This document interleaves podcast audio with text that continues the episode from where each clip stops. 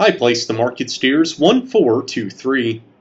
In an initial pair of high quality, heavy muscled cattle that are full in their fat indicators, I prefer the added structural correctness found in 1 over 4.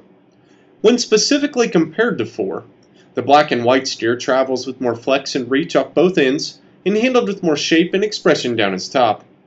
Now I can certainly see that 4 is a nice balanced, long bodied calf that's stronger behind his shoulder. However, in terms of structure, he slots second, as he is straighter fronted and tighter out of his hock. Nevertheless, it's still his muscle expression and handling quality that easily sorts him over 2 in, in the intermediate decision.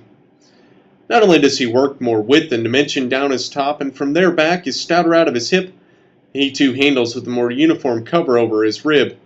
In terms of quality grade, I expect him to roll safer into choice as he is fuller in his flank cotton brisket.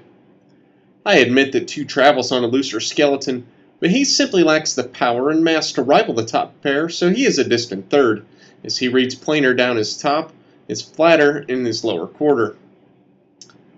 Nonetheless, Two's practical, easy feeding look sorts him over 3 in the concluding pair. Here's a moderately sized, bold ribbed steer that's assembled more correct on his feet and legs.